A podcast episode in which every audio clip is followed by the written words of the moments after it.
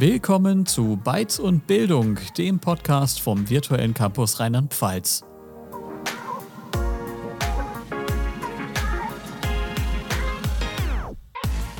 Oh, wisst ihr was? Ich stelle mich tatsächlich der Herausforderung meines Lebens.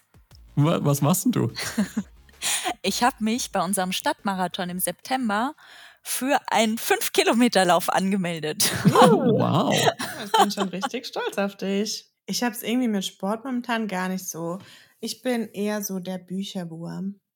Da gibt es eine Möglichkeit, beides zu verbinden, Maike, nämlich mit Booksprints. Zwar werden da nicht so viele Kalorien verbrannt wie äh, beim Stadtmarathon von Jenny, aber äh, es ist trotzdem eine richtig spannende Geschichte. Und zwar habe ich vor kurzem mit Lambert Heller über Open Science und Booksprints gesprochen. Ähm, er ist seit 2013 der Leiter des Open Science Labs der Technischen Informationsbibliothek, dem Leibniz Informationszentrum Technik und Naturwissenschaften in Hannover. Und er setzt sich leidenschaftlich für die digitale Öffnung von, von Wissenschaft und Kultur ein. Ähm, er ist wirklich eine ganz herausragende Persönlichkeit, äh, wenn es um die Förderung von Open Science und ähm, auch der Wissenschaftskommunikation geht. Und man merkt einfach, wie sehr ihm diese Themen am Herzen liegen. Also das Gespräch war extrem spannend. Wollen wir uns das mal anhören? Oh ja, gerne. Bin gespannt. Ja, äh, Lambert, dann nochmal herzlich willkommen im Beiz und Bildung Podcast.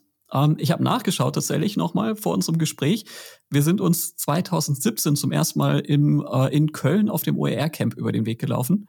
Und da hattest du einen Workshop darüber oder in einem Workshop darüber gesprochen, dass du dich mit ähm, Booksprints beschäftigst. Und ich fand damals das Konzept auch schon total spannend, weil äh, ich das so absolut dynamisch finde, das ganze Konzept. Und ähm, äh, das passt halt so unglaublich gut in das digitale Zeitalter. Und seitdem versuche ich mit dir über dieses Thema zu sprechen. Äh, und wir haben uns dann auf äh, diversen Tagungen immer mal von weitem gesehen. Ähm, aber wir haben es nie geschafft, da wirklich drüber zu sprechen. Und deswegen bin ich richtig froh, dass es heute klappt und äh, dass wir dieses Thema aufgreifen können. Deswegen da auch nochmal vielen Dank, dass du dir die Zeit nimmst, ähm, mit mir darüber zu sprechen. Ja, gerne. Freut mich hier zu sein, Tim. Du hast ja das Open Science Lab an der Technischen Informationsbibliothek Hannover mitbegründet und mit aufgebaut hm, und bist auch Leiter dieses Labs. Deswegen gibt es wahrscheinlich wenige Personen, die meine ersten zwei Fragen besser beantworten könnten als du. Ähm, die eine Frage ist, was ist Open Science denn überhaupt und warum ist sie so wichtig? ja, da antworte ich sehr gerne drauf. Ich muss dazu sagen, dass ähm, ich die Frage natürlich schon mal gelegentlich äh, gestellt bekommen habe, aber äh, die Antwort dann doch immer unterschiedlich ausfällt, was einfach daran liegt, dass 2013, als wir uns dafür entschieden haben, etwas zu gründen unter dem Namen Open Science Lab, der äh, Begriff Open Science noch nicht so verbreitet war wie heute. Also es ist inzwischen so, also ich nenne jetzt mal ein Beispiel. Angenommen mal, ich bin ein Forschender und stelle bei der Europäischen Kommission äh, einen Antrag im Rahmen von deren Forschungsförderung ein Projekt finanziert zu bekommen, ja, dann stoße ich dort überall bei den Förderbedingungen auf den Begriff Open Science. Also die lassen sich von mir dann erklären, wie ich die Daten, die ich im Laufe des Projekts produziere, frei zugänglich mache. Die machen mich darauf zugänglich, dass die ganzen Publikationen, wo die Ergebnisse drin stehen, natürlich auch frei zugänglich sein sollen, etc. Ja, und ähm, also um es long story short auszudrücken, das war vor zehn Jahren noch nicht ganz so. Ja, also wir hatten vor zehn Jahren die Situation, dass Open Access ein Begriff war. Das war damals schon etabliert. Das bedeutet, dass also äh, die Forschungsergebnisse, in denen so ganz klassisch ähm, die, also die, die Container, in denen die Forschungsergebnisse enthalten sind, will ich es mal nennen, nämlich die Journal-Artikel vor allem, dass die frei zugänglich sein sollten. Und das ist mittlerweile auch sehr weitgehend durchgesetzt, muss man fairerweise sagen. Aber, jetzt kommt das Aber, ähm, Open Access impliziert, da ist noch mehr, ja. Also es ist zum einen mal die Erkenntnis, es geht ja nicht nur um Journal-Artikel, ja, sondern es geht in der Wissenschaft inzwischen längst um viel mehr. Wir haben also zum Beispiel Rohdaten aus der Forschung, mit denen andere weiterarbeiten können sollen. Wir haben andere ich nenne es jetzt mal Derivate, äh, zum Beispiel ein Podcast, in dem ein ganz bestimmter Stand oder ein bestimmter Aspekt der Forschung äh, viel aktueller, treffender, zielgruppengenauer beschrieben wird als in einem Journal-Artikel. Der sollte vielleicht dann als Teil des Outputs von jemandem aus der Forschung vielleicht ebenso auch Anerkennung bekommen, nicht anstatt des Journal-Artikels, aber eben ergänzend und so weiter. Ja, also ähm, und diese ganze Welt von äh, Dingen, die so im Zyklus, im Verlauf der Forschung entstehen, ähm, und die anderen Leuten es ermöglichen, Außenstehenden an der Forschung irgendwie teilzuhaben, die die Forschung transparenter und nachvollziehbarer machen. All dies auch äh nach allen Möglichkeiten, die das Internet heute bietet, digital zu öffnen. Das ist eigentlich das, was der Begriff Open Science meint. Insofern ein ganz schön weites Konzept, worunter man eine Menge verstehen kann. Aber es war damals wichtig, den Stein mit ins Rollen zu bringen, sage ich mal. Also ich äh, finde auch gerade den Begriff Transparenz, den du eben gebraucht hast, total spannend und wichtig, weil ähm, das ist ja etwas, woran äh, die Hochschulen in der Vergangenheit auch so ein bisschen gelitten haben. Ne? Es wurde viel gearbeitet, aber ähm, nicht unbedingt immer auch transparent. Und da kann das natürlich äh, unheimlich viel Abhilfe schaffen und auch unheimlich viel Gutes bringen, ähm, äh, dass, dass das Wissen tatsächlich auch mehr in die, in die Welt getragen wird. Also finde ich total gut, ja. Absolut, da sagst du was. Ich meine, denn das, das, das Interessante ist ja, diese Kriterien, dass es für Wissenschaft immer gut ist, maximal transparent zu sein, gut reproduzierbar zu sein in allen Schritten, die da gegangen werden, bei der Gewinnung von Daten, bei der Auswertung von Daten etc. Das ist ja überhaupt nichts Neues, ja. Es äh, bedurfte sozusagen oder bedarf auch immer noch der Erinnerung, dass wir heute auf den digitalen Möglichkeiten, die wir heute haben, das abbilden müssen. Weil wenn wir es nicht tun, dann passiert etwas, was wir sozusagen negativ auch spüren, dass zum Beispiel Forschung äh, jetzt, jetzt von der Output-Seite her betrachtet, äh, optimiert wird auf zum Beispiel bestimmte Evaluierungssysteme. Dass zum Beispiel Leute, äh, um mal was ganz Negatives zu nennen, ähm, ihre Forschung daraufhin optimieren, dass sie Artikel landen in hochgerankten, was immer das dann auch mhm. bedeuten mag, Journals oder so, ja. Und das ist natürlich so ein ganzes ähm, System des äh, Wissenschaft veröffentlichens, äh, so in der Tradition von dem, was früher die Wissenschaftsverlage sind. Heute sind das weltweite Konzerne, die äh, äh, nicht mehr Journals drucken, sondern andere Sachen machen, ja. Hm, und mit denen viel Geld verdient wird, die aber letzten Endes, also sozusagen diesem transparenten, reproduzierbaren partizipativen Charakter von Wissenschaft äh, gar nicht so groß dienen, ja, sondern die sozusagen ein, ein ähm, sehr selbstbezügliches Punkte sammeln in der Jagd um Anerkennung oder so äh, dann nur noch unterstützen. Und das ist, also das ist, also Open Science typischerweise ähm, hat viel damit zu tun, dass man sich mit diesem Trend auch auseinandersetzt und Leute daran erinnert, dass Wissenschaft ja eigentlich äh, anders sein könnte. Wie weit sind wir denn da bei diesem Mentalitätswechsel? Äh, kannst du das so, so einschätzen? Bist du da schon ganz zufrieden damit, wo wir momentan stehen, oder es liegt noch viel Arbeit vor uns?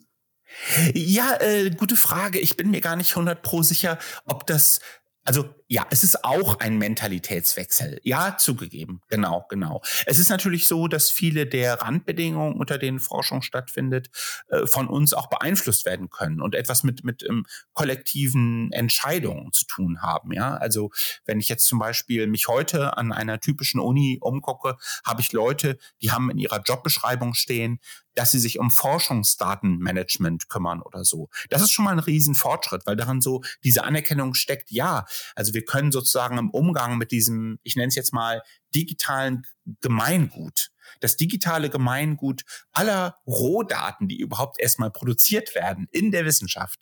Wir können in dem Umgang mit diesem äh, unglaublich wertvollen digitalen Gemeingut viel achtsamer sein. Wir können uns auf bestimmte Standards einigen, wie wir uns das wechselseitig zugänglich machen. Äh, und ähm, das ist etwas, was, was wir heute beobachten, äh, was, was professionalisiert wird, wo, wo äh, teilweise auch sinnvolle Infrastrukturen geschaffen werden und so weiter. Und da ist man tatsächlich ein bisschen vorangekommen. Und was diese Welt aber so kompliziert macht, wie sie ist, ist, dass wir gleichzeitig das, was ich vorhin beschrieben hatte, also dieses selbstbezügliche Sammeln von Anerkennungspunkten durch, äh, durch das Publizieren in hochgerankten Journal-Marken oder so, ja auch gleichzeitig immer noch der Fall ist. Ja, also es ist eine komplizierte äh, Situation, in der wir gerade sind, eine komplizierte Gemengelage. Das glaube ich, auf jeden Fall. Jetzt äh, steht ja Open Science auch im Namen ganz weit vorne im Open Science Lab. Ähm, und ich habe mir die Website von euch angeschaut und bin total begeistert gewesen von den Projekten. Ähm, hatte ich ja eben im Vorgespräch auch schon mal angedeutet.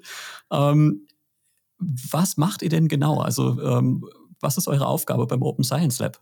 Also wir haben uns selbst so aufgestellt, als wir losgelegt haben, dass wir gesagt haben, Lass uns mal maximal öffnen zum Ausprobieren von verschiedenen Dingen.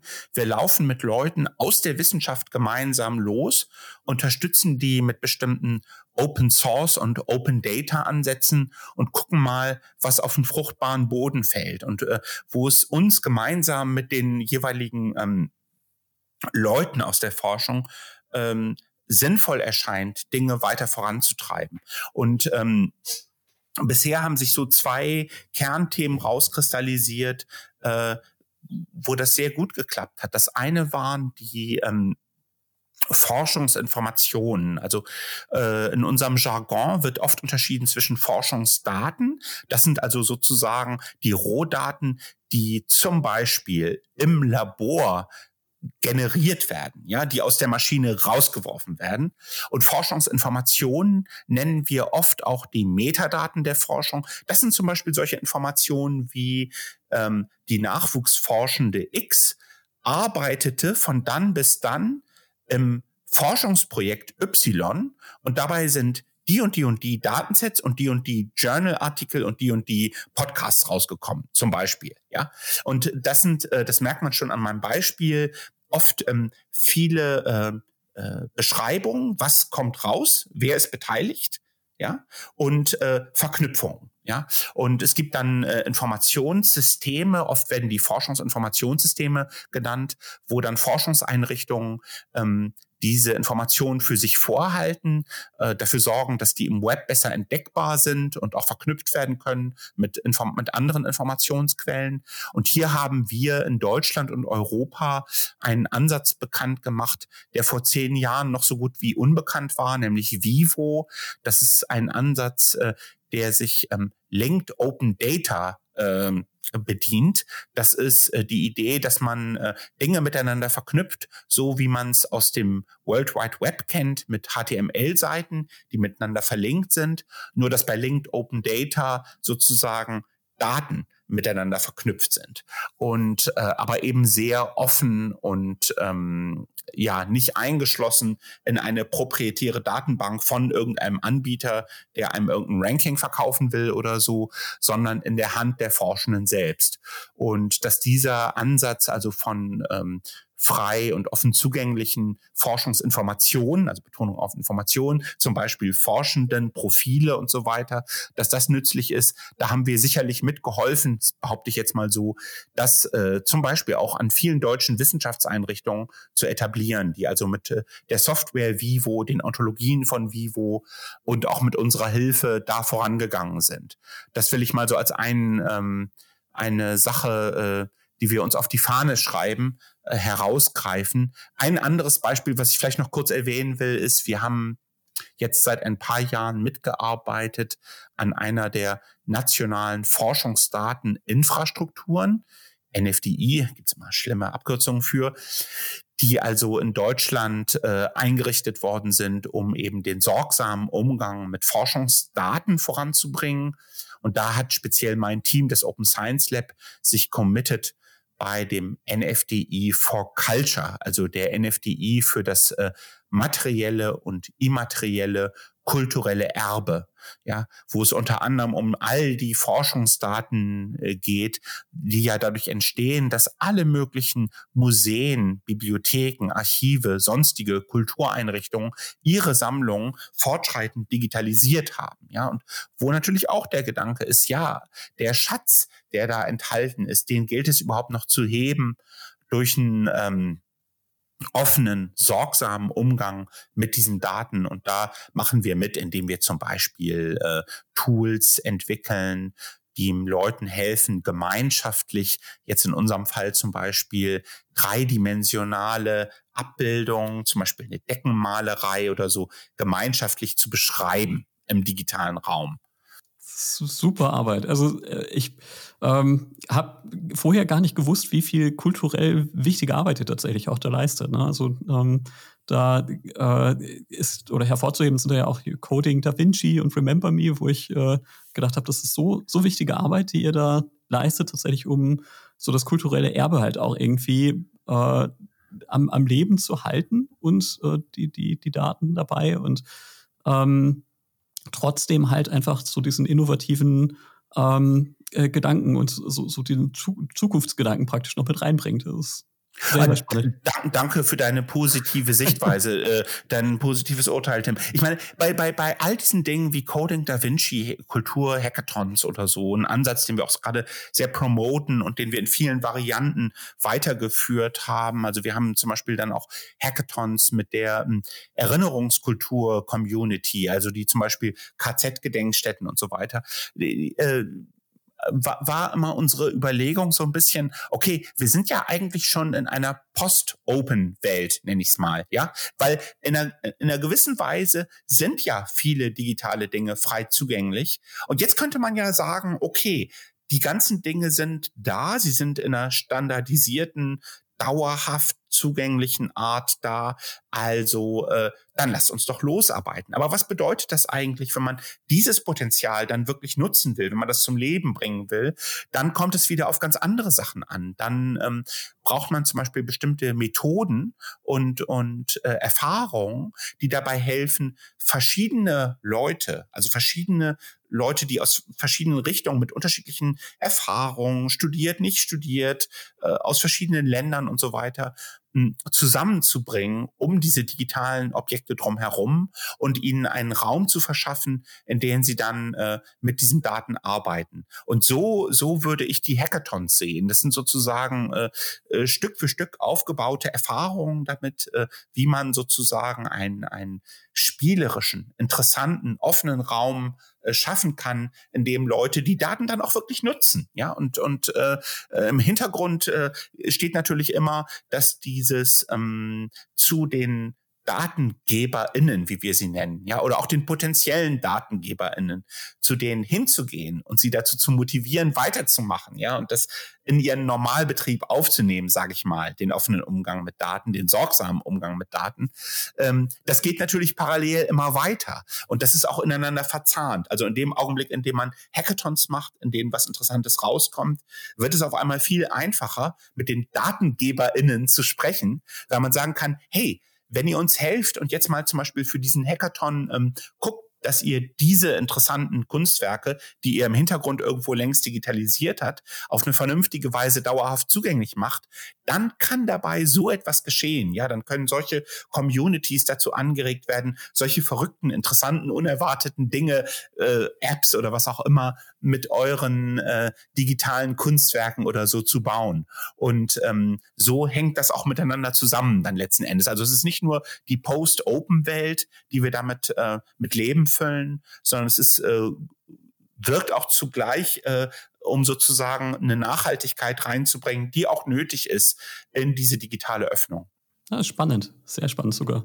Ähm, du bist ja mit einer Kollegin zusammen der, der Gründer des Open Science Labs. Ähm, das heißt, äh, du hast damals ähm, zur Gründung praktisch schon oder vor der Gründung schon äh, auch einen äh, eine Affinität zu diesem Thema gehabt und eine Notwendigkeit gesehen, dieses Lab aufzubauen. Ähm, wie bist du dazu gekommen? Ah, okay. Ja, das kann ich gerne mal kurz beschreiben. Also ich hatte ähm, eigentlich mal äh, Soziologie studiert und war dann in das Arbeiten in wissenschaftlichen Bibliotheken reingerutscht, will ich es mal nennen, und habe dann ein sogenanntes Bibliotheksreferendariat gemacht. Leute, die äh, als Lehrkraft an der Schule arbeiten, werden es kennen. Wir haben im Bibliothekswesen eigentlich formal ein bisschen sowas ähnliches, nur dass es viel weniger Leute machen, ja. Und habe dann ein paar Jahre lang ganz klassisch was so typische Leute machen nach dem Bibliotheksreferendariat getan, nämlich ich habe als Fachreferent gearbeitet. Das heißt, ich war in einer Unibibliothek zuständig für bestimmte Fächer, habe mich so ein bisschen darum gekümmert, dass die Leute, dass den Leuten weitergeholfen wird, die da recherchieren oder die interessanten, wichtigen Bücher angeschafft werden in dem Bereich und so weiter. Und ähm, dann kam so ein Übergang, wo ich äh, der Bibliothek äh, an der ich gearbeitet habe, vorgeschlagen habt, lasst uns mal was Neues probieren. Wir müssen auf äh, die technischen Möglichkeiten, die es heute gibt, ein bisschen agiler antworten und, und äh, mehr da ins Geschäft kommen, ähm, äh, ein bisschen vielfältiger Dinge auszuprobieren oder so. Also äh, damals, als ich gestartet hatte, waren mal vorsichtig ausgedrückt äh, Bibliotheken oft noch ein bisschen behördenartiger, als sie es mittlerweile sind. Also da hat sich natürlich auch viel getan. Nicht?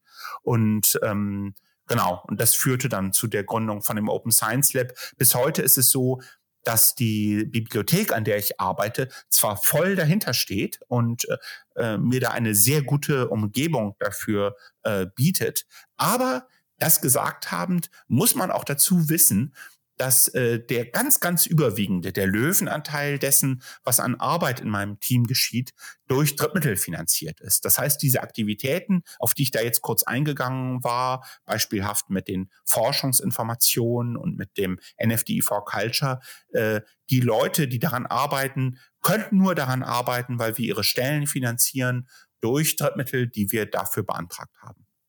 Jetzt gibt es ja noch einen weiteren Bereich, mit dem du dich äh, und auch mit dem äh, sich das ähm, Open Science Lab beschäftigen und ähm, wo ihr auch so ein bisschen Vorreiter seid in Deutschland, das sind die, die Booksprints. Ähm, was sind Booksprints eigentlich? Ja, schöne Frage. Ähm, ich, mir war das Konzept vor, das ist mittlerweile wahrscheinlich auch schon wieder fast zehn Jahre her oder so, jedenfalls vor einer Weile über den Weg gelaufen, und äh, die Idee bei Boxsprints ist eigentlich äh, relativ simpel, nämlich man überlegt sich, es müsste mal ein Handbuch oder ein Lehrbuch oder irgendeine Art von jedenfalls praxisorientierter Literatur äh, wo es gleichwohl darum geht, aus dem Wissen zu schöpfen von Leuten aus irgendeinem akademischen Bereich, Leute, die was mit Lehre zu tun haben oder so. Ähm, so ein Buch müsste es geben. Und äh, man schreibt es auf die Art und Weise, dass man ein Team von, sagen wir mal, 10 oder 15 Expertinnen und Experten gezielt einlädt und die ein paar Tage lang in einem Raum zusammenbringt und die von einem leeren Blatt beginnt, durch den Prozess führt, kollaborativ dieses Buch zu schreiben oder einige Kapitel dieses Buchs und dann wird in einem weiteren Booksprint werden noch ein paar mehr Kapitel geschrieben. Das kann man so oder so machen. Und ähm, der Vorteil davon ist, dass man so ein bisschen den ähm, Spirit nutzt oder die Mechanismen nutzt, die wir eigentlich von Wikipedia kennen, nämlich dass man Dinge gemeinschaftlich schreibt, also wirklich an einem strukturierten Text zeitgleich gemeinsam schreibt und sich wechselseitig ergänzt und korrigiert. Ja, das ist ähm, eine Sache, die äh, ganz interessant ist und die es uns erlaubt, ähm, mehr ähm, aus so einem gemeinsamen Verantwortungsgefühl heraus. Also wir haben uns gemeinsam überlegt, ah, es muss das Buch geben. Wir haben äh, gemeinsam in der Gruppe dann das Thema für uns strukturiert und fangen dann an, nach und nach entlang so eines Themenbaums, den wir aufgebaut haben, den Text zu schreiben. Ähm, also auf Grundlage von so einer gemeinsamen Idee und einer gemeinsamen Verantwortung, die daraus kommt, ähm, wirklich das Buch gemeinsam zu produzieren. Und das ist, das macht einen Unterschied. Also das Buch ähm, äh, stellen wir am Ende typischerweise in aller Regel frei zur Verfügung, nicht nur gedruckt, sondern zum Beispiel auch digital. Es kann auch leichter verändert oder abgedatet werden. Es kann auch leichter, haben wir die Erfahrung gemacht in der Praxis, als Grundlage dienen für Übersetzungen zum Beispiel in andere Sprachen. Und der entscheidende Punkt dabei ist, dass dieses, ähm, ich sag mal, etwas entfremdete Gefühl, dass sich ein großer kommerzieller Publisher dazwischen schaltet und das koordiniert, oft aus so einer Außenperspektive heraus, dass das wegfällt. Also das Typische, wie Bücher entstehen heute im Bereich von akademischen Lehrbüchern, ist oft, dass ein Verlag die Initiative ergreift und danach dann auch äh, einfach die, das Buch und die Marke besitzt, also durchaus im engeren Sinne und nur durch eine Lizenzgebühr Leuten erlaubt, auf das fertige Buch zuzugreifen. Der Verlag geht dann auf die einzelnen AutorInnen zu, bittet die darum, ihren Teil zu schreiben. Die sitzen dann in ihrem stillen Kämmerlein an der Tastatur und ein paar Tage vor Beginn, vor Ablauf der Deadline fangen sie dann an zu schreiben.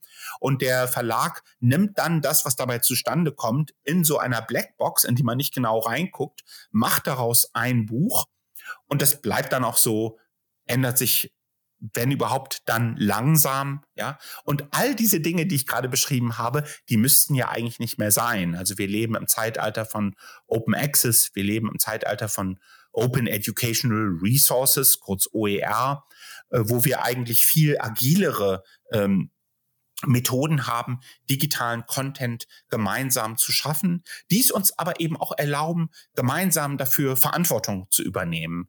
Und im Bereich der Lehrbücher hat das viele besondere, ganz spezifische Vorteile, die zum Teil auch gar, äh, also die zum Teil auch über, über das hinausgehen, was wir von Open Access kennen. Also es hat zum Beispiel etwas damit zu tun, dass das Geben und Nehmen zwischen den, ähm, ich sag mal, äh, Settings des Lehrens und dem Lehrbuch ähm, äh, besser gelingt. Also dass ich zum Beispiel die Möglichkeit habe, beim Entwickeln des Buchs äh, stärker in Betracht zu ziehen, okay, ich bin hier Teil eines kleinen Teams, wir sind alle erfahren darin, was es bedeutet, dieses Thema Dritten zu vermitteln.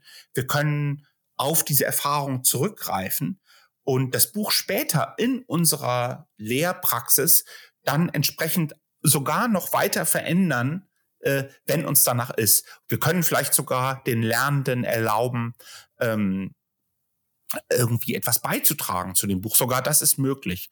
Und last not least, das sei nicht unterschlagen, natürlich sind frei zugängliche Lehr-Lernmaterialien auch in Hinsicht auf die Autonomie der Lernenden eine besonders schöne Geschichte, ja, weil ich diese Ressource, also sozusagen ein Werk, was erstmal einen bestimmten Themenbereich gut gliedert und abdeckt, den ich einfach durchblättern kann, mir bei meinem ganz individuellen Lernprozess enorm hilft. Und es zeigt sich dann auch in der Praxis, dass neben vielen anderen digitalen Lernmöglichkeiten, die ich heute habe, kann mir zum Beispiel vielleicht einen Kurs als Video ja angucken oder so. Da gibt's ja viele tolle Möglichkeiten. So ein gut gemachtes, aktuelles, digitales Buch, auf das ich digital zugreifen kann, immer noch eine sehr, sehr gute Ergänzung, mindestens, wenn nicht mehr sein kann. Ja. Und das sind alles so Dinge, äh, die wir mit Leben füllen bei unseren Booksprints. Du hattest ja gerade schon darauf angesprochen, dass sich äh, so dieser Erstellungsprozess doch auch sehr unterscheidet zu dem äh, klassischen Prozess praktisch. Also das äh, ähm, unter den Prozess, der von so einem klassischen Verlag geleitet und begleitet wird praktisch. Ähm, wie sind denn da so die Rückmeldungen von den äh, Expertinnen und Experten, die ihr da ähm, schon hattet in Booksprints? Ähm, ja, also die, die vielleicht auch teilweise schon an äh, Büchern im klassischen Verlagssetting praktisch mitgearbeitet haben? Ähm, ist so diese Autonomie und diese Freiheit, die sie haben, etwas, was sie sehr schätzen? Oder ähm, ist so die, ähm, äh, ja, diese Verantwortung dann doch auch etwas, äh, die sie dann wieder so ein bisschen, bisschen dämpft? Ist das, also ich schätze mal, da gibt es so zwei Seiten von der Münze, aber äh, wie sind da so die Rückmeldungen?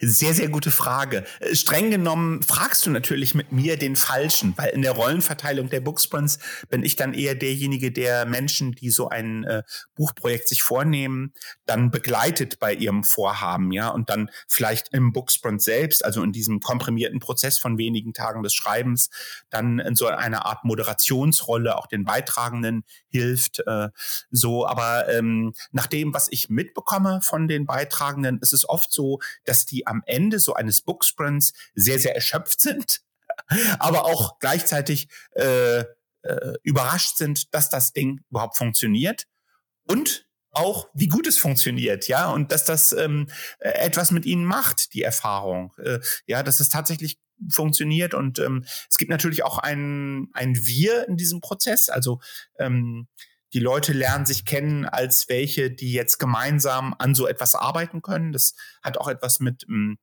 dem gemeinschaftlichen Aufbau von, ich sag mal, digitalen Fähigkeiten, ja, oder Fähigkeiten, mhm. digitale Möglichkeiten zu nutzen, zu tun, definitiv.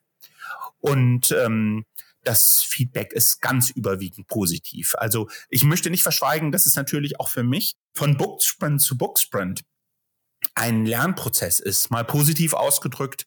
Ich lerne selbst etwas über diese Methode und wie ich sie ähm, äh, im Zweifelsfall auch immer etwas genauer, äh, zielgerechter äh, adaptieren kann, um die Leute zu ihrem Buch, was sie anstreben, zu führen. Nicht? Und da gibt es natürlich immer etwas zu lernen, weil ein Buch zu produzieren immer ein komplexer, großer Vorgang ist. Das ist nicht zu unterschätzen. Ja. Mhm. Und ähm, aber die, die äh, von den Seiten der, der Beitragenden äh, ist es meistens äh, ganz ganz, ganz überwiegend und äh, ziemlich überwältigend oft äh, positiv das Feedback, was ich bekomme.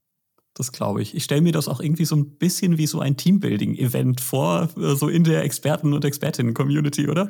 Also äh, das speist doch bestimmt auch noch so ein Stück weit zusammen.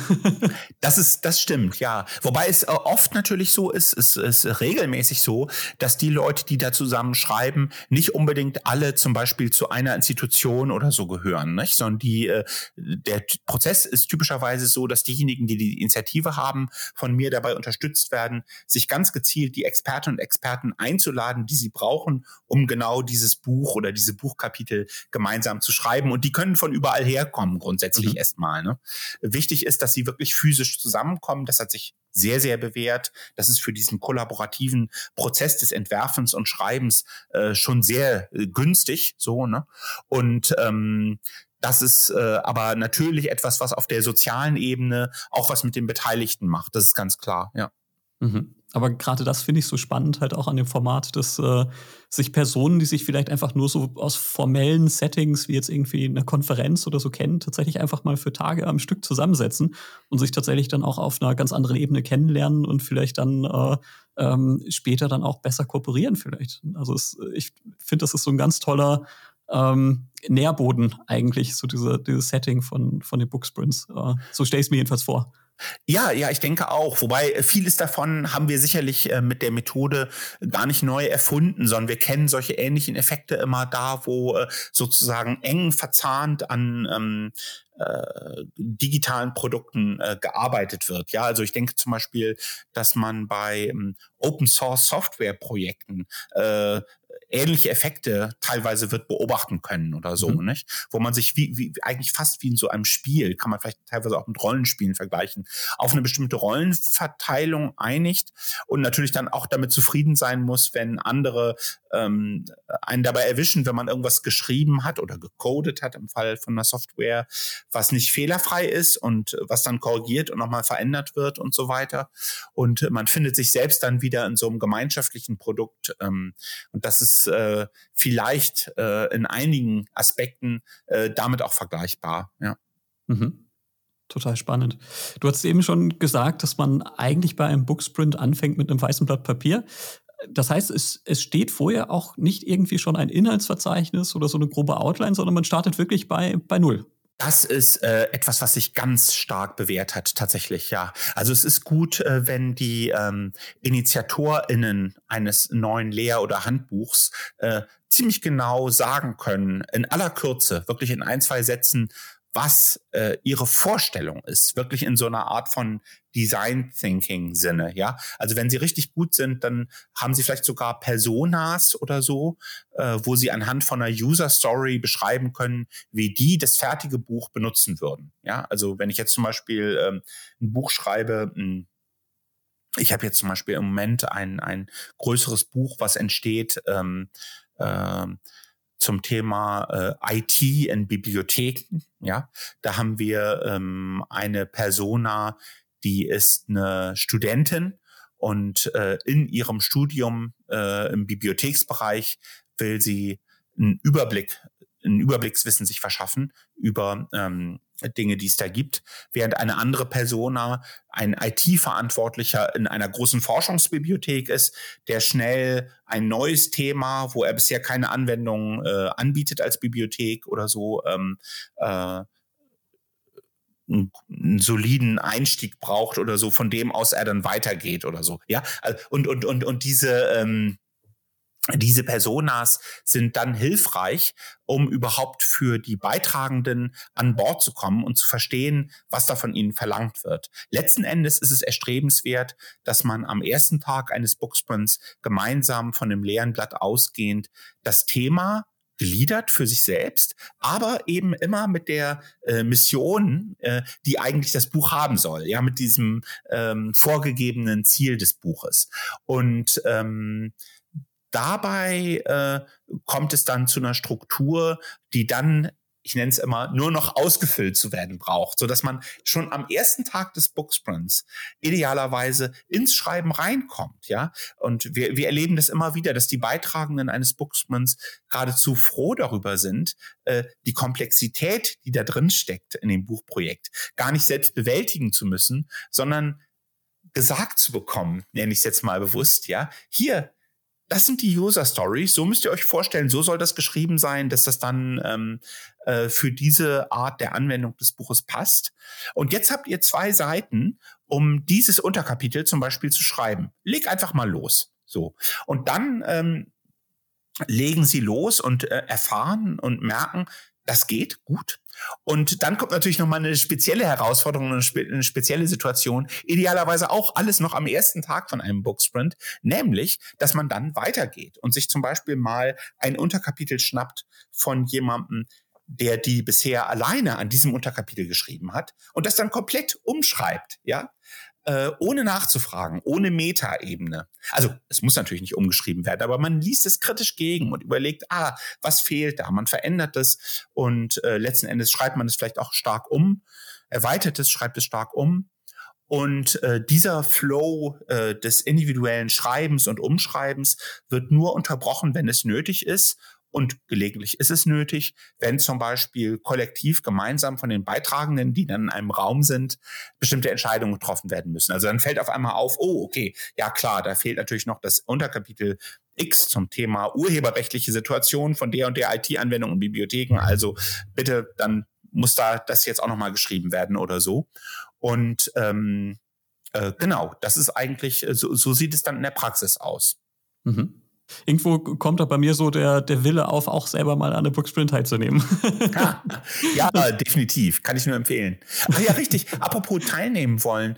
Das ist auch ein, ein subtiler, äh, vielleicht ähm, Effekt, der gar nicht so offensichtlich ist. Also wenn man einmal an einem Booksprint aktiv teilgenommen hat, heißt es auch, dass man die Methode danach schon ganz schön gut und solide verstanden hat und sie selbst anwenden kann. Also das ist sozusagen eine äh, ziemlich, also ich würde sagen, äh, fast schon virale, offene Methode. Ja, also Boxsprints gehört niemandem, sondern äh, jede, jeder äh, kann an einem Boxsprint teilnehmen und bekommt ein Gefühl dafür, was die Erfolgsfaktoren sind, was gegeben sein muss, damit dann am Ende was Gutes bei rauskommt, also lektoratsreifes Manuskript zum Beispiel oder so, äh, und äh, kann dann das, äh, was er da gewonnen hat an Erfahrung, in seinem eigenen Bereich äh, wieder anwenden.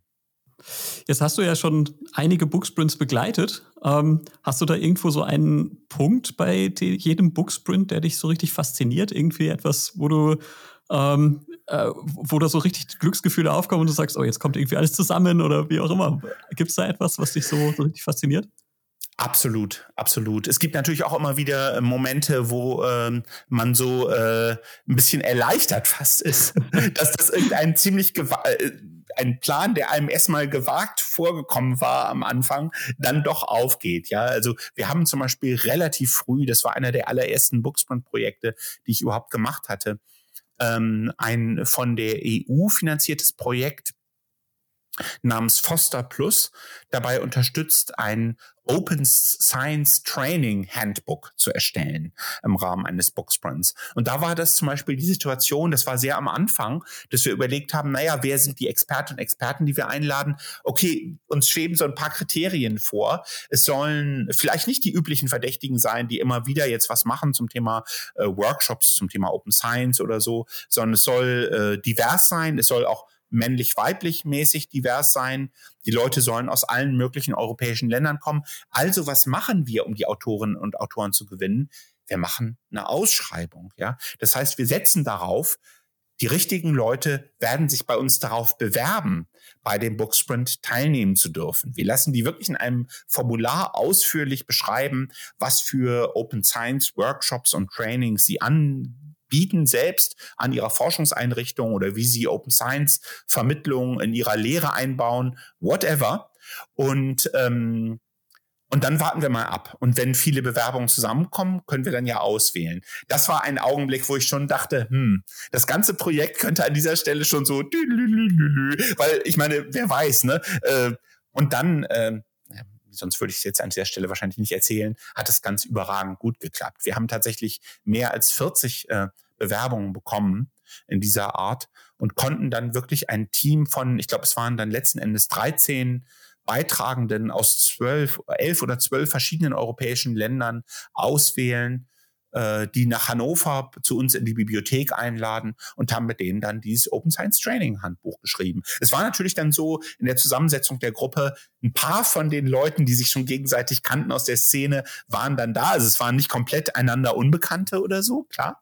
Aber äh, dass das so geklappt hat mit der Zusammensetzung der Beitragenden, das hatte mich in dem Augenblick, das muss ich an dieser Stelle dann doch mal ehrlich gestehen, äh, positiv, aber doch positiv überrascht. Oh, super.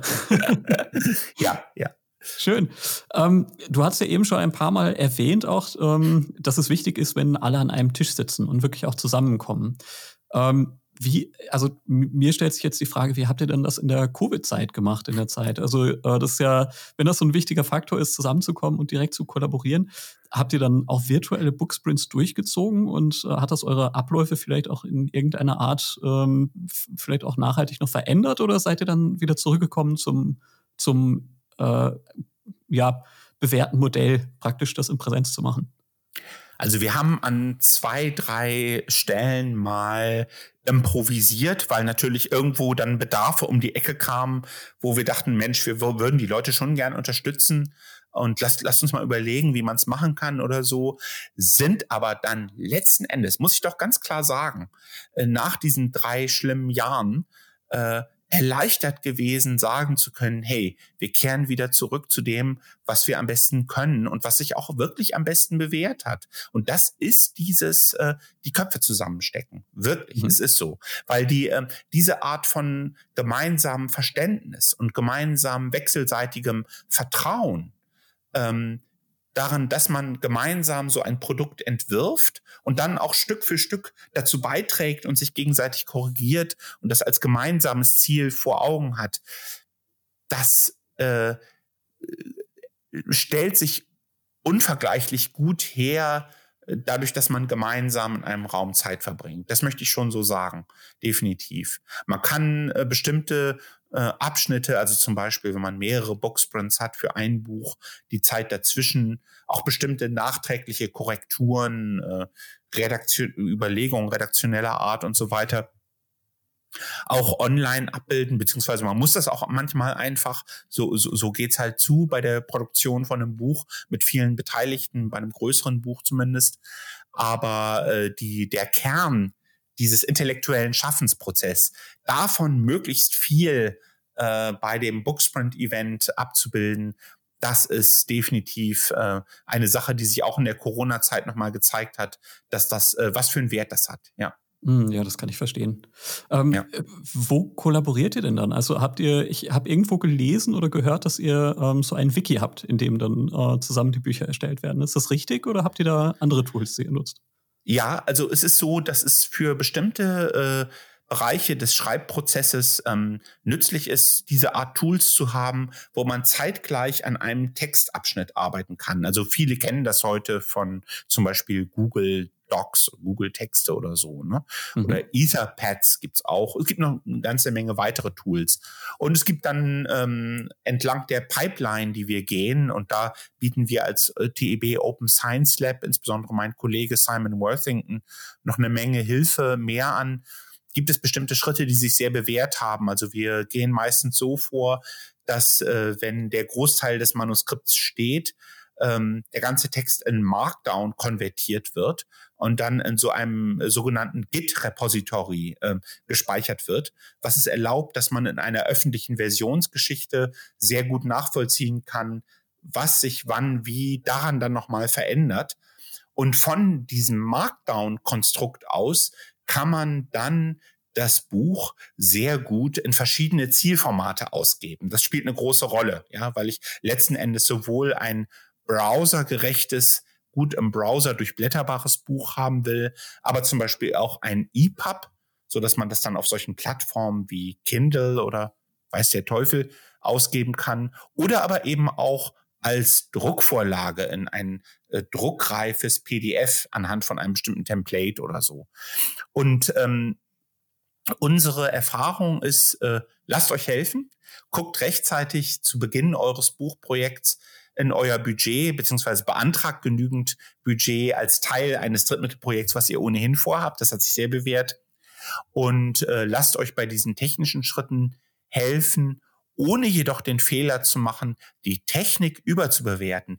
Denn die Technik ist, ehrlich gesagt, wirklich nicht das Komplizierte. Das ist nicht der entscheidende Punkt. Der Wert entsteht in einer bestimmten Art, ähm, wie man miteinander die Initiatoren, die Beitragenden, die Beitragenden verschiedener Art, die äh, ModeratorInnen, die den Booksprint-Prozess begleiten und so, wie die zusammenarbeiten. Da ähm, spielt die Musik sozusagen. Die Technik hilft und ist teilweise auch austauschbar. Ein Tool ist gut austauschbar durch ein anderes, wenn man erstmal weiß, was man will.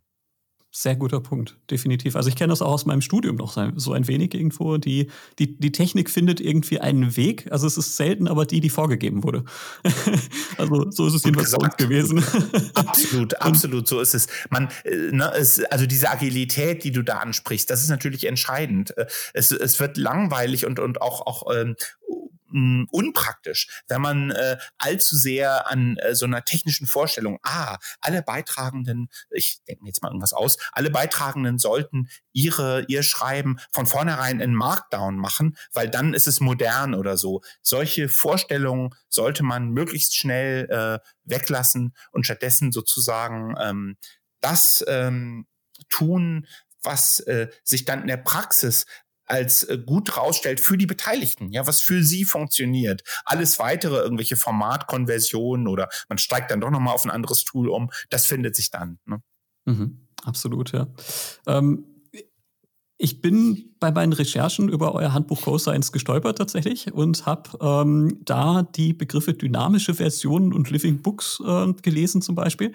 Ähm, wie kann man sich das vorstellen? Gibt es da zwei Vers Versionen praktisch? Also einmal so die, die abgeschlossene Version, praktisch so eine Version zum Redaktionsschluss und dann äh, eine, die stetig weiter wachsen kann, wie diese dynamische slash äh, Living Books Version. Also ist ein Buch, das in einem Booksprint entsteht, jemals so in Anführungszeichen abgeschlossen?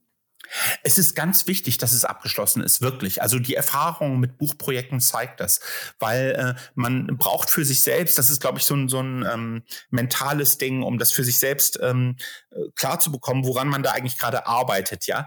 Eine Version, wo man das Gefühl hat, hey, äh, äh jetzt will ich es in einem Zustand haben, in dem ich es zum Beispiel ins ähm, nochmal ein externes Lektorat gebe. Oder jetzt will ich es in einem Zustand habe, äh, haben, wo ich ähm, äh, eine kritische Fachöffentlichkeit drauf gucken lasse und so weiter. Und äh, diese mentalen Konstrukte helfen. Also es muss so etwas wie einen Release-Zeitpunkt geben. Und ich spreche jetzt bewusst von einem Release-Zeitpunkt, nicht in der alten Sprache von einer Auflage eines Buches, weil von der technischen Abwicklung her, also wie ich das technisch handwerklich abwickle, hat das dann vielleicht mehr gemein mit der Art, wie ich ein Open Source Projekt verwalte. Denn tatsächlich ist es ja so, ich kann zum Beispiel ein Minor-Update, wenn ich denn doch noch einen kleinen Fehler entdecke, der sich relativ leicht fixen lässt, hinterher schieben. Das ist das, was ich beim gedruckten Buch nur sehr bedingt machen kann. Ja, und da sind wir dann doch wieder in der Welt der Software. Überhaupt hat Open Source Software äh, an der Stelle so ein paar äh, Vorteile, wo ich mich dran anlehnen kann. Also ich hatte schon, glaube ich, kurz erwähnt, die öffentliche Versionsgeschichte ist so eine Sache. Wir mhm. kennen das übrigens auch aus der Wikipedia. Ja, einer der ganz starken Pluspunkte von Wikipedia im Vergleich zu herkömmlichen Enzyklopädien war und ist ja, dass ich einfach zu jedem Zeitpunkt nachvollziehen kann, wie in einer vielleicht viele Jahre langen Versionsgeschichte eines bestimmten Artikels sich Dinge verändert haben, ja. Wie auch vielleicht Dinge wieder rausgelöscht worden sind oder, mhm. oder äh, gestrichen worden sind zugunsten einer neuen Formulierung. Und ähm, das sind also so Sachen, dafür will ich eine öffentliche Versionsgeschichte. Im Fall eines Buches brauche ich aber ein Release, ja, also sozusagen eine Version, wo ich mich drauf einige unter den Beitragenden. Okay, das ist es jetzt zunächst mal jedenfalls, ja, mit der ich dann arbeiten kann, auf die ich auch referenzieren kann. Das ist auch wichtig. Also ich brauche heute das ist sowieso im wissenschaftlichen Publizieren so ein Standard, sowas wie ein Persistent Identifier. Das kann zum Beispiel eine DOI sein, wo ich äh, genau weiß, ich werde immer, wenn ich auf genau diese eine DOI verweise, Zeilen genau auf dieser einen bestimmten Version des Buchs landen. Das haben wir uns nicht ausgedacht, sondern das ist inzwischen fast ein Konsens in der äh, Wissenschaftscommunity.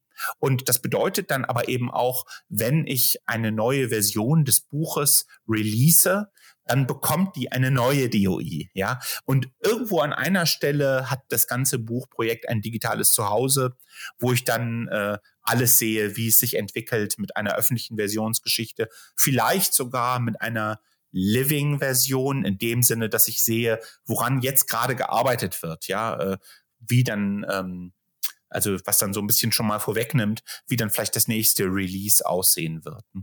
Mhm das ist tatsächlich auch was, was uns im OER-Bereich gerade ziemlich beschäftigt. Also ähm, äh, wie, wie können OER mit Persi äh, Persistent Identifiern irgendwie versehen werden, damit man äh, sie, sie letztendlich auch wiederfinden können äh, und langfristig identifizieren kann. Ähm, das ist bei OER jetzt nicht so ganz einfach, ne, da ja jeder die Möglichkeit hat, kleine Änderungen vorzunehmen und praktisch äh, jede kleine Änderung einen neuen Identifier benötigt im Bibliotheksbereich ähm, ist es ja wahrscheinlich auch nochmal ein größeres Thema bei euch. Ne? Ich meine, ISBN-Nummern kommen ja eigentlich so aus dem Verlagsbereich und ähm, wie geht ihr damit jetzt bei den Büchern um? Das hast du zwar eben schon so grob angesprochen auch, ähm, die im Booksprints entstehen. Ähm, die können ja praktisch auch einfach dynamisch verändert und geändert werden. Also wer, wer vergibt da die äh, Identifier? Ja, sehr gute Frage. Also ähm, Maxime wäre, glaube ich, immer möglichst wenig neu zu erfinden und sich stattdessen an bestehende Konzepte und Tools, die es dazu gibt, ähm, anzulehnen. Also in unserem Fall ist das, wie gesagt, auch ganz stark Open Source Software. Also wir haben zum Beispiel innerhalb eines Buchs eine oder mehrere Personen, die sind sogenannte Maintainer, die kümmern sich darum, dass das Buch in jeweils einer äh, Version ähm, stimmig vorhanden ist, ja, und zugänglich ist. Und die entscheiden dann im Zweifelsfall auch, ob auf Wunsch, sei es von außen oder sei es von Beitragenden, äh, vielleicht ein neues Release gemacht wird. Das ist wie bei Software. Also bei Software gibt es dann weiß ich nicht, Unit-Tests oder so, wo dann festgestellt wird, ob das, was dann seit dem, seit der letzten Version beigetragen worden ist, überhaupt läuft, ja, ob das ein sicheres und funktions, äh, tüchtiges Stück Software ist. Das ist natürlich bei dem Buch nicht ganz so.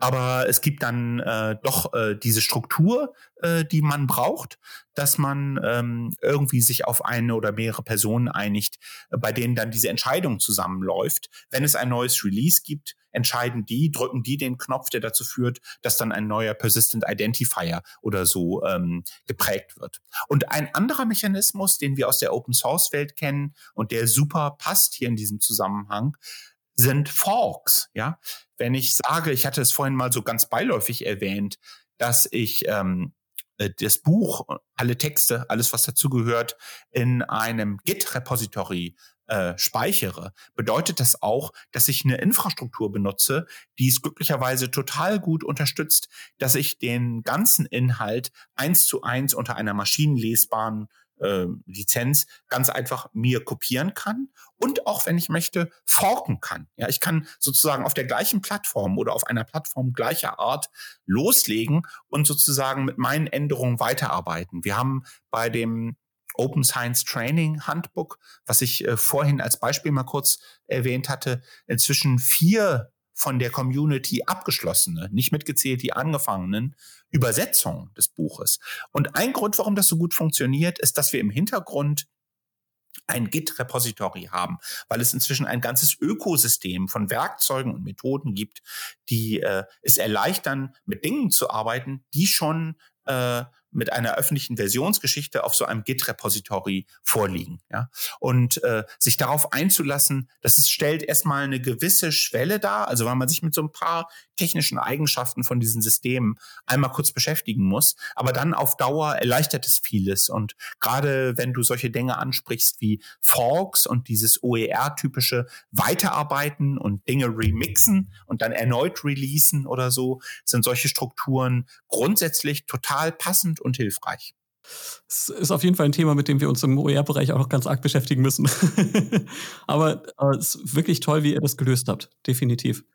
Ähm, wie schwer ist es denn da, Personen zu finden, die sich auch nachhaltig kümmern? Also, weil es ist ja auch, ähm, ich meine, ich kenne das ja auch, äh, jeder hat so viel zu tun und ähm, dann nochmal zusätzliche Verantwortung zu übernehmen, ähm, das ist natürlich auch äh, ja, eine Herausforderung. Absolut, das ist ein sehr guter Punkt, den du da ansprichst. Also es ist zunächst mal so, dass bei der Verteilung der Arbeit, die da erforderlich ist, ähm, Box ein ganz gutes Angebot sind, weil eine ganze Menge der Arbeit äh, sehr komprimiert und damit auch sehr effizient, möchte ich fast sagen, äh, innerhalb weniger Tage stattfindet, die man sich einmal abzirkeln muss. Klar, das ist natürlich auch eine, eine, eine Ansage an die Leute, die da mitmachen. Die müssen sich erstmal äh, darauf einstellen, ein paar Tage weg zu sein aus ihrem Kontext und da zu sein und sich mhm. dann nur um das Buch zu beschäftigen. Das ist sicher. Eine weitere Sache, die äh, hinzukommt, ist, dass ich aber auch jenseits der Sprints eine oder mehrere Personen brauche, die sich kümmern, ja, die sozusagen das Projekt im Auge behalten, von innen, von außen gucken, was kommt an neuen Anforderungen rein, können wir das in das Buch integrieren, ist es vielleicht sogar lohnt, über einen neuen Release, eine neue Version nachzudenken? Gibt es Leute, die wir dabei unterstützen können, unseren Content nachzunutzen? Stichwort Übersetzungen zum Beispiel etc. Ja, und äh, man muss sich ganz klar machen, dass äh, dies als eine neue zusätzliche Anforderung erscheint, weil wir uns hier in einen Bereich bewegen, den wir bisher Verlagen überlassen haben. Und also ohne jetzt in ein äh, völlig ansatzloses Verlagsbashing einzusteigen, das läge mir fern. Also Verlage verlegen teilweise auch Open Access äh, Bücher, die wir in Booksprints ähm, produziert haben oder so. Bei Booksprints geht es im Kern erstmal um Manuskripterstellung, ja. Aber die ähm, Verlage haben uns ein bisschen daran gewöhnt, dass wir diese Aufgaben, also ein Buchprojekt längere Zeit zu betreuen, sich darum zu kümmern, äh, nicht so sehr als unsere Sache äh, betrachten. Wir müssen das teilweise wieder erlernen. Also ich meine, Herausgeberschaften und so hat es immer gegeben, da gibt es eine Kontinuität. Aber wir müssen äh, verstehen, was für einen Vorteil das für uns als Community zum Beispiel, die sich in einem bestimmten Themenbereich bewegt, hat, so eine gemeinsame Lehr-Lern-Ressource zu haben. Ja? Und dass äh, sozusagen das sich kümmern um diese Lehr-Lern-Ressource für unseren Themenbereich natürlich ganz eng zusammenhängt und bestens passt zu den bezahlten professionellen Aufgaben, die wir haben. Also ich würde mir eine Welt wünschen, in der, wenn zum Beispiel eine Professorin sagt, ja, ich mache A, Forschung, B, Lehre, dann bringe ich die und die Artikel heraus und so weiter, sich das Ganze natürlich einreiht und auch anerkannt wird, zu sagen, ja, und ich betreibe das Lehrbuch XY. Ja, und ich kann ja zeigen dann vielleicht auch, was für einen Impact das auf meine Community hat, dass es genutzt wird, ja, dass es ankommt bei den Lernenden in den Lehr-Lern-Settings und ähm, dass es dann auch eine entsprechende Anerkennung bekommt, äh, sich dauerhaft darum zu kümmern. Und dieses Kümmern für sich betrachtet, mal aus der Binnenperspektive, kann sowieso unglaublich rewarding sein. Ja, das kann ja was total Gutes sein. Es kann auch Stressmomente mit sich bringen, das möchte ich gar nicht unterschlagen. Aber ähm, sozusagen ein offenes Ohr zu haben, zu gucken, was mit der Ressource, die man selbst mitgeschaffen hat, getan wird, was Leute damit vorhaben, ja, und darüber nachzudenken, wie man sie dabei unterstützen kann, äh, dieses Projekt, an dem man selbst einen aktiven Anteil hat, äh, zu nutzen, weiterzuentwickeln. Äh, das kann natürlich auch äh, was sehr Positives sein. Ja? Es kann, es kann eine, eine sehr positive Erfahrung sein. Es ist eine, eine ähm, äh, Sache, die auf jeden Fall echte Arbeit ist und die äh, bezahlt sein sollte. Ja, das bedeutet aber eben nicht, dass wir sie einem kommerziellen Publisher überlassen, sondern äh, es bedeutet vielleicht, dass wir an dieser Stelle ein bisschen unsere Vorstellung davon, was die Aufgaben sind, zum Beispiel von Leuten, die professionell in Akademia sind, mhm. äh, überprüfen sollten. Super, ja. Jetzt, ähm, ich, ich bin immer so ein bisschen äh, jemand, der, der sehr mit den Gedanken springt. Ich hoffe, das ist nicht zu schlimm. Ähm, nur dadurch, dass du auf die klassischen Verlage angesprochen hast, ähm, ist mir gerade noch die Frage in den Sinn gekommen. Ähm, bei Booksprints holt man sich ja sehr viel Autonomie zurück, praktisch vom Verlag. Also ähm, natürlich auch viel Arbeit, die gemacht werden muss. Ähm, aber so, so ein Bereich, den der Verlag ja normalerweise auch übernimmt. Das ist das Marketing und das Sichtbarmachen von den Büchern. Ähm, das ist ja jetzt nochmal ein ganz anderes Feld. Ähm, das man vielleicht gar nicht so auf dem, auf dem Schirm hat, wenn man mit so einem Projekt beginnt. Ähm, wenn ihr Bücher in Booksprints erstellt und wenn ihr das äh, praktisch unterstützt, diese Bücher zu erstellen, wie schafft ihr das, äh, dass sie dann auch irgendwo so ein Stück weit in den Mainstream kommen und vielleicht auch zu Standardwerken werden können? Das ist eine verdammt gute Frage. Und ich muss an dieser Stelle mal einräumen, das ist vielleicht ganz gut, auch mal ein bisschen im Rahmen unserer Unterhaltung hier auch äh, bescheiden rüberzukommen, dass wir selbst eigentlich noch gar keine fertige Antwort darauf haben, sondern mhm. ja erst äh, selbst lernen und entwickeln und Dinge aufbauen. Ja. Es gibt äh, Fälle wie das Open Science Training Handbook, wo man im Nachhinein sagen kann, okay, da haben anscheinend viele drauf gewartet. Das ist irgendwie laut Google Scholar viele zigmal schon zitiert worden, was für ein Lehrbuch gar nicht so äh, typisch ist innerhalb weniger Jahre. Das ist von der UNESCO empfohlen worden als Ressource zum Thema Open Science oder so. Da hat es offenbar mal ganz gut funktioniert, ja. Aber daraus leitet sich noch nicht raus, dass wir ein Rezept dafür hätten.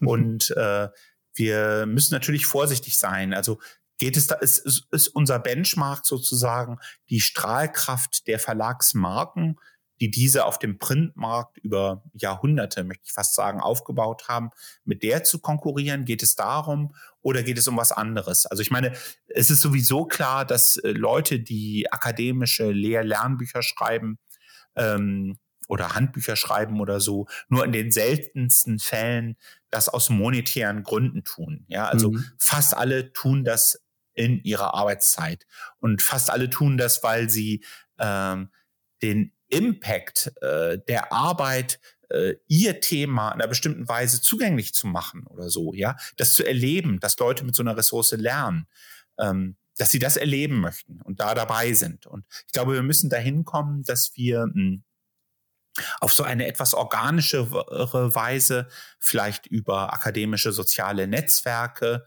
äh, dahin kommen, dass sich gute Lehr-Lernressourcen herumsprechen. Also auffindbar und nachnutzbar sollten sie natürlich ohnehin sein. Da haben wir heutzutage tolle Mechanismen. Wir haben Persistent Identifier, wir haben Repositories, wo man auch ganz gezielt äh, facettiert nach bestimmten Lehr Lernmaterialien suchen kann und auch sicher sein kann, dass die da dauerhaft äh, liegen und so weiter. Aber wo wir vielleicht noch besser werden können, ist äh, die Geschichten, die Geschichte einer guten Lehr-Lernressource zu erzählen und für Dritte greifbar zu machen und ähm, ja darüber in den Austausch zu kommen oder so. Das ist eben ähm, äh, ein, ein Kernbestandteil, den ich da sehe oder so. Vielleicht kann man auch ähm, teilweise, mh, hm, da wir im Moment äh, äh, viele Welten gleichzeitig haben, was das äh, Publizieren von Lehrbüchern angeht, äh, die alten Mechanismen gleichzeitig ja auch trotzdem nutzen. Ja, also viele äh, tolle Bücher. Also ich möchte jetzt zum Beispiel mal erinnern, um mal nicht nur von meinen Projekten zu sprechen. Es gibt äh, Open Revi äh, in Deutschland. Das ist eine Initiative, die es geschafft hat, ausgerechnet im Bereich Jura, ja, wo man noch bis vor ein paar Jahren gesagt hätte, ach, hoffnungsloser Fall. Die haben ja eine ganz besonders äh, traditionelle Einstellung zum Thema Lernen und Arbeit mit Büchern oder so, die JuristInnen, die es ausgerechnet in dem Bereich geschafft haben, richtig tolle Open Access Bücher zu schaffen, ja. Und ähm, die Open Revi Leute arbeiten momentan zum Beispiel mit einem traditionellen kommerziellen Publisher zusammen. Für den ist das ja auch kein Problem. Die haben ja längst sowieso Open Access Produkte bei sich, ja. Und äh, das ist dann ein Modell, wo man vielleicht die ähm,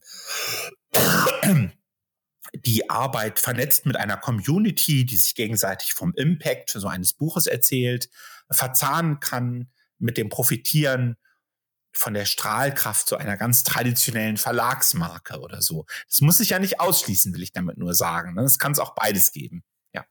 Das ist so, ja, definitiv. Und das ist ja auch das Spannende, ne? dass, äh, äh, dass wir da einfach noch nicht am, am Ende der Forschung auch sind, am Ende der Überlegungen, dass sich das Ganze noch weiterentwickeln kann. so ist langweilig bin ich. ja, es würde mich auch nicht wundern. Ich, ich habe jetzt keine Kristallkugel gerade hier, in die ich reingucken könnte, aber ich sag mal so, es würde mich auch nicht wundern, wenn natürlich ähm, auch, äh, ich sag mal, ähm, Marken entstehen, die Dienstleistungen rund um offene Lehrbücher, vielleicht auch Booksprints und so weiter bündeln und die dann sozusagen äh, mit diesem Bündel an Dienstleistungen äh, gleichwohl basierend auf Open Source Software, offenen Standards und so weiter, äh, wiederum dann als Marke sich etablieren oder so. Warum nicht? Könnte auch sein. Vielleicht gelingt es auch dem einen oder anderen traditionellen Verlag, äh, sich dahin zu morphen, dass er selbst äh, äh, selbst zu so einer ähm, äh, Markenleistung fähig ist oder so. Das muss man alles abwarten. Absolut, ja. Spannend. Du hast zwar keine Glaskugel, aber wie stellst du dir denn die äh, Booksprints in der Zukunft so vor? Gibt es da irgendwo etwas, was du gerne noch optimieren und umsetzen möchtest? Ha. Ja, ich, äh, im Moment wäre ich schon mal zufrieden, wenn die Projekte, die gerade laufen und die jetzt gerade anfangen, wenn wir die erfolgreich abschließen. Ich äh, persönlich äh, möchte alle dazu ermutigen, in ihrem Umgang mit dem Wissen ihrer Fachcommunity oder so über die Rolle von Lehrbüchern und Handbüchern nachzudenken. Also mhm. äh, schreibt es nicht ab als etwas, was wie ein Nebenprodukt vielleicht initiiert von einem kommerziellen Publisher in den traditionellen Formaten dann früher oder später geschehen wird, sondern denkt darüber nach, ob es nicht ein Feld ist, in dem ihr wiederum dann auch gemeinsam Verantwortung übernehmen könnt mit anderen Mitgliedern eurer Fachcommunity. Müsst ihr ja nicht alleine machen äh, dass ihr Verantwortung übernehmt dafür, dass eine hm, Ressource entsteht, die Leuten einen Überblick über euer Fach gibt, über eure Spezi über euer spezielles Wissen, einen guten Einstieg bietet in euer spezielles Wissen und äh, mitzuprägen und mitzuerleben, was der Impact einer solchen Lehr-Lernressource auf diese Menschen wäre. Ja, das ist auch unheimlich rewarding. Es ist interessant. Es macht Arbeit, aber es ist interessant. Und denkt darüber nach ein guter Zeitpunkt darüber nachzudenken ist, wenn ihr sowieso den nächsten Drittmittelantrag stellt für ein Forschungsprojekt, zum Beispiel in eurem Fach oder so. Äh, ihr habt dann immer einen Bereich, der so eine Kapitelüberschrift hat wie Dissemination der Ergebnisse oder so. Und äh, schreibt euch ein Budget rein für das Schaffen eines offenen Lehr- oder Handbuchs zum Thema des Projekts. Das ist eine tolle Gelegenheit, weil dann könnt ihr sozusagen vom Beginn an das mitdenken und das parallel mit dem, was ihr sonst so treibt in dem Bereich ähm, mitlaufen lassen. Das habe ich jetzt schon mehrfach erlebt, dass das so ganz gut funktioniert. Also Bücher, äh, gute Bücher zu entwickeln, ist sowieso nie kostenlos, egal wie man es angeht. Ja, also ein Budget dafür zu haben, ist sowieso praktisch. Und äh, wenn man dann eh ähm, was zu Dissemination sagen muss, kann man das ja einfach sich gleich mit vornehmen. Das ist eine richtig gute Idee. Also äh, das kann, denke ich, auch, äh, können bestimmt viele umsetzen, die zuhören. Weil das äh, ist ja was, was doch vielen auch unterkommt, dass da mal was geschrieben werden muss in einen Antrag. Und äh, ist wirklich sehr praxisorientiert, gefällt mir. Ja, absolut. Und alle, die bis dahin diesen Podcast jetzt äh, mitgehört haben oder so, falls ihr euch nicht sicher, äh, falls ihr jetzt sagt, naja, im Prinzip eine ganz gute Idee, aber wie würde ich das denn jetzt da genau reinschreiben? Meldet euch einfach. Wir können auch gemeinsam äh, mal überlegen, wie man so ein Ziel formuliert oder so. Das ist natürlich eine Sache, die ich mittlerweile gut kenne. Ah, oh, das ist ein tolles Angebot. Super. Jetzt äh, muss ich gestehen, dass ich bei Booksprints auch so ein bisschen an die Lehre gedacht habe. Das liegt einfach an meinem Job, äh, wo es ja auch viel um die Lehre geht. Ähm, also zum Beispiel, dass Studierende im Seminarsetting gemeinsam Ergebnisse festhalten oder ein ganzes Seminarskript gemeinsam verfassen. Das ist zwar, wenn ich das richtig verstanden habe, nicht wirklich der, der Kerngedanke von Booksprints, wo es ja eigentlich eher darum geht, dass Expertinnen und Experten ähm, ein, oder dass man Expertinnen und Experten zusammentrommelt. Aber denkst du, dass äh, Booksprints auch ein gutes Werkzeug für die Lehre sein können, in der Form oder vielleicht auch in einer abgewandelten? Äh, ja, ich wäre da wirklich vorsichtig, ähm, die Dinge äh, sorgfältig voneinander abzugrenzen. Also ich glaube, dass es für ein didaktisches Setting grundsätzlich natürlich sinnvoll sein kann, Lernende gemeinsam an etwas arbeiten zu lassen. Ja, das ist immer gut. Ja, und sei es vielleicht irgendeine kleine Anleitung, die sie ähm, die man sie dazu schreiben lässt, zu dem, was sie dann tun in einer Übung zum Beispiel oder so. Aber ich würde das ähm, von der Art des Ergebnisses, das man sich vorstellt und das man erwartet, eben doch sauber trennen von der doch hohen Qualitätserfahrung, ähm, äh, Erwartung, die ich an ein Lehr- oder Handbuch richte.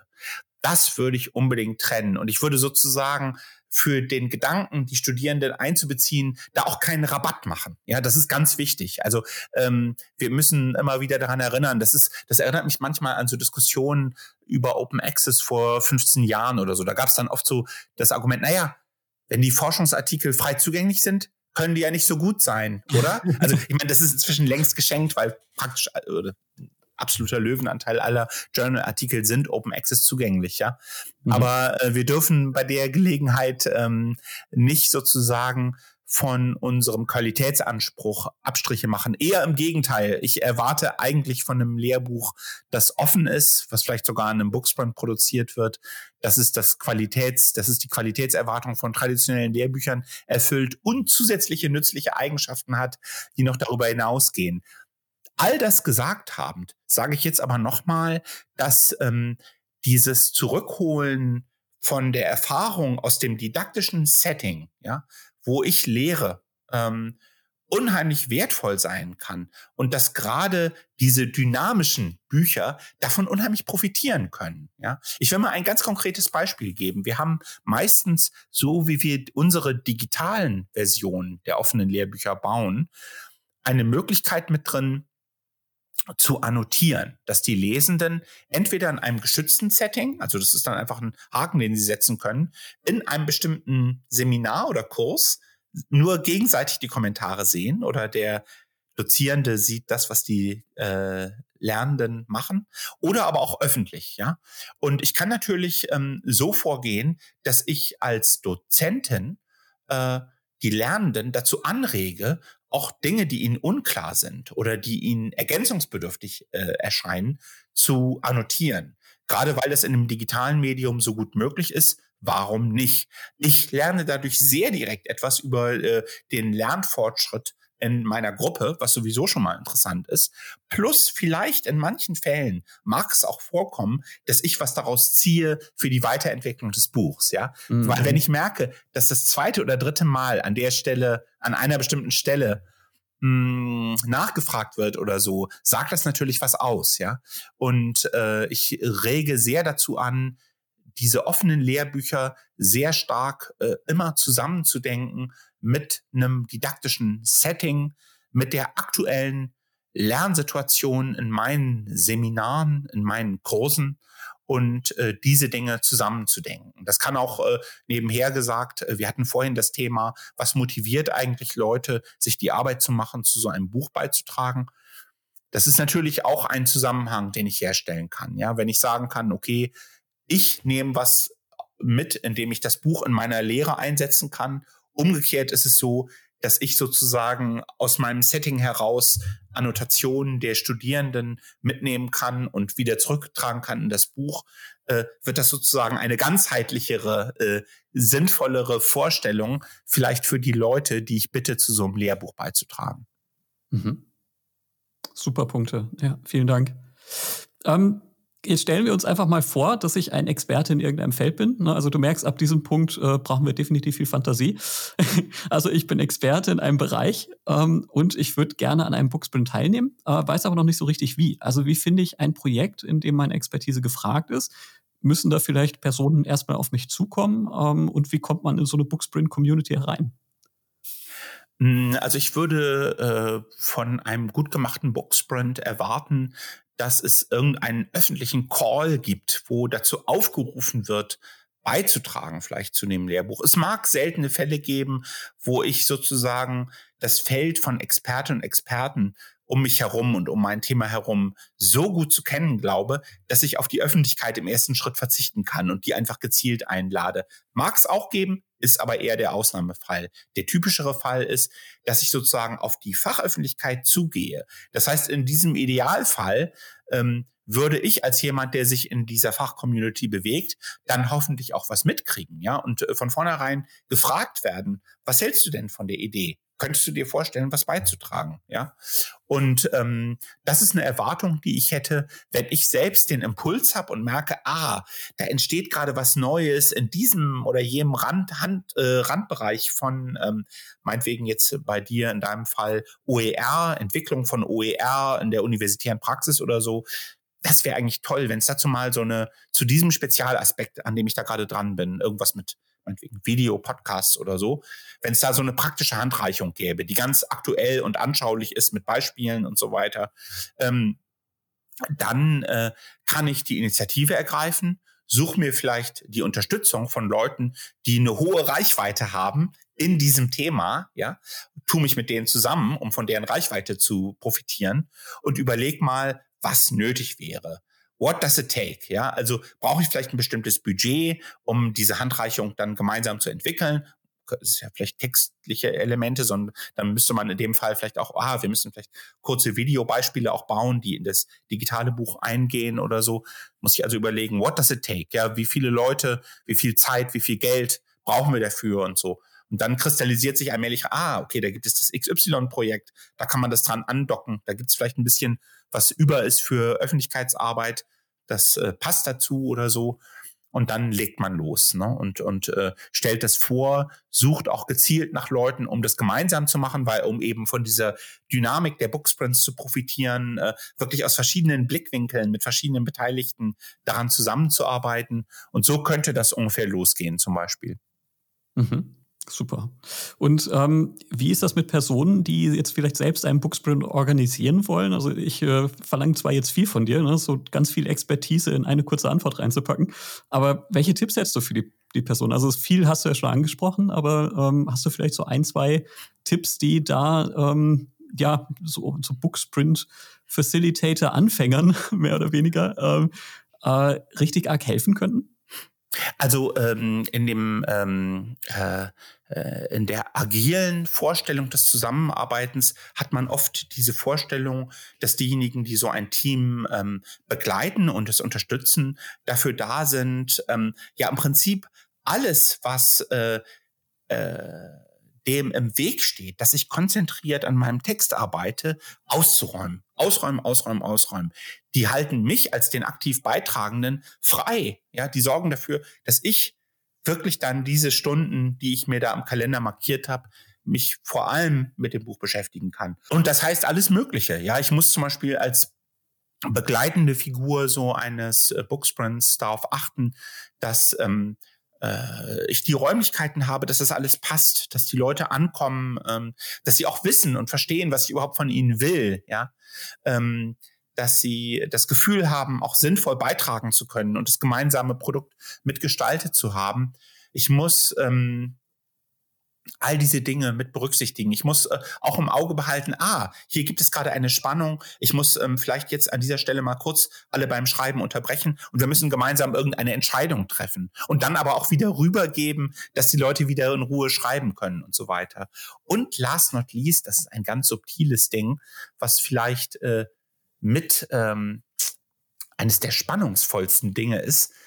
Ich muss das Vertrauen erwecken, dass es gelingen kann. Ja, ich habe, äh, es ist ein, ein, ein ganz typisch häufig wiederkehrendes Ding von mir, was ich erlebe in Boxsprints, dass da äh, eine oder mehrere Personen sind, die sind irgendwie in den Boxsprint-Prozess reingekommen, soweit so gut, die kennen sich vielleicht auch mit ihrem Thema aus, aber die sagen, ja, das ist doch jetzt Käse. Das, das kann doch nicht klappen. Weil ich meine, äh, wie viel Arbeit ist das, ein Buch zu erstellen? Und wir paar Leute, die hier sitzen, was soll das, ja? Und die dann auch offensiv sind und, und es immer wieder begründet bekommen wollen und so. Und zum Beispiel mit so einer, also das ist jetzt nur eine Sache, ja, aber eine mögliche Situation.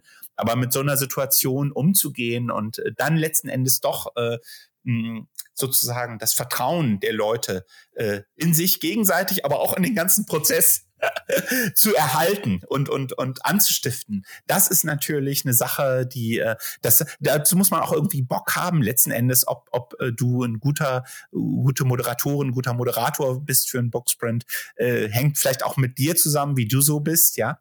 Aber ähm, das, das sind dann so Sachen, die auch dazu gehören, sicherlich, muss man sagen. Schön. Lambert, also ich, wie du merkst, das Thema finde ich total spannend und äh, auch wie bei so vielen anderen Themen könnten wir uns wahrscheinlich Stunden darüber unterhalten. Aber ähm, du beschäftigst dich ja auch immer mit ganz vielen anderen spannenden Themen und Fragen. Ähm, jetzt bist du nicht mehr auf Twitter. Das ist jetzt kein äh, oder ein Fass, das ich jetzt am besten nicht aufmache noch zusätzlich. Ähm, wie kann man sich denn up to date halten über ähm, so deine Gedanken, deine äh, Arbeiten, die du momentan machst? Wie finden wir dich? Ja, ja. Also ich möchte generell mal äh, einfach mal so raushauen hier an dieser Stelle, wo du mir schon diese Steilvorlage gibst, dass äh, äh, Plattformen, die betrieben werden von irgendwelchen Milliardären, die sich ständig mit Nazis gemein machen und so weiter, ähm, die mit kostenlos mit Inhalt zu füttern und dafür alle eigenen Daten von denen absaugen und, und als Handelsware äh, betrachten zu lassen, dass das vielleicht heutzutage einfach keine so gute Idee mehr ist. Ja, also alle, die irgendwie daran mitwirken wollen, dass wir in Zukunft mit ähm, äh, ja in Forschung und Lehre zumal ja auf offenen äh, Infrastrukturen arbeiten ähm, wo solche Milliardäre uns nicht äh, in den Weg kommen oder so, sollten sich schon so ein bisschen auf dem Laufenden halten, ob es da nicht inzwischen andere Möglichkeiten gibt und wenn möglich diese auch nutzen. Also bis vor einem Jahr oder so, ich gebe es ja zu, war ich sehr aktiv bei Twitter. Ich hatte viele tausend Follower und so. Und umso mehr war es mir wichtig, ähm, November 2022 zu sagen, genug ist genug, jetzt reicht's, ich gehe und ich habe äh, also meine FollowerInnen oder zumindest einige davon äh, glücklicherweise auch mitnehmen können auf eine ganz neue Plattform und die nennt sich Mastodon oder eigentlich genauer wäre so der Nerd-Begriff dafür das Fediverse. Also das ist sozusagen eine Welt von dezentralen Plattformen, wo man sich wechselseitig folgen kann, sich liken, äh, Nachrichten weiterverbreiten kann, auch Fotos verbreiten kann, auch so Kommentarthreads bilden kann. Also eigentlich, was man von Twitter, aber auch von Facebook, von Reddit und so weiter kennt, gibt es da oder von Insta oder so. Und äh, diese Welt von Fediverse, da habe ich jetzt also äh, mein Zuhause, wer also täglich meine mehr oder weniger wichtigen äh, Beobachtungen oder ähm, weiterverbreiteten Nachrichten lesen will, kann das tun unter kelky.social slash at Lambo. Können wir vielleicht als Link äh, in den Show Notes auch nochmal bringen oder so. Die Adresse kann sich auch nochmal ändern, aber spielt ja eigentlich keine Rolle. Äh, was ich nur sagen will, ist, ihr findet mich da und äh, es ist wirklich ein bisschen so eine Überzeugung von mir. Und ich würde mir freuen, mich freuen, wenn wir uns da gegenseitig ähm, folgen könnten und äh, die Unterhaltung, die Themen, um die es hier geht, die sich ja auch ganz stark fortentwickeln die ganze Zeit, ja, uns weiter darüber auf dem Laufenden halten und uns weiter darüber austauschen im Fediverse. Sehr gerne. Also auch das ist noch ein Thema, mit, äh, über das wir uns auch gerne mit dir nochmal unterhalten wollen irgendwann, wenn äh, du die Zeit findest. Gerne, gerne, ja, das ist doch eine Folge wert, ja. Fänden wir total spannend. Ja. Also, weil es ist wirklich ein Punkt, mit dem sich jeder beschäftigen sollte, der halt auch in der Wissenschaftskommunikation vielleicht irgendwo was machen möchte. Tim, Absolut. das machen wir. Super, ist geritzt. Schön, freut mich. Gut, Lambert, ganz vielen Dank dir nochmal und ähm, dann bis zum nächsten Podcast. Gerne, bis dahin. Schönen Tag dir noch. Tschüss. Tschüss. Abonnieren Sie unseren Podcast auf Spotify, Apple Podcasts, Google Podcasts und überall, wo es sonst noch Podcasts gibt. Lassen Sie uns gemeinsam die Zukunft der digitalen Bildung gestalten.